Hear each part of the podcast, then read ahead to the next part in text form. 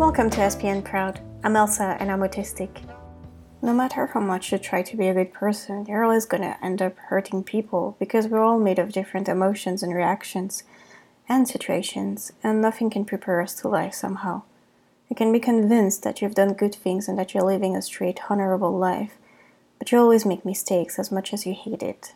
You always do because that's what life is about. That's not something you can avoid because we're all different and unique and our worlds collide and there are particles in the air. And they won't hurt some people but they will hurt some others. And there's nothing you can do about that. You need to stop feeling guilty for existing and for trying to be to the world because you'll never please everyone.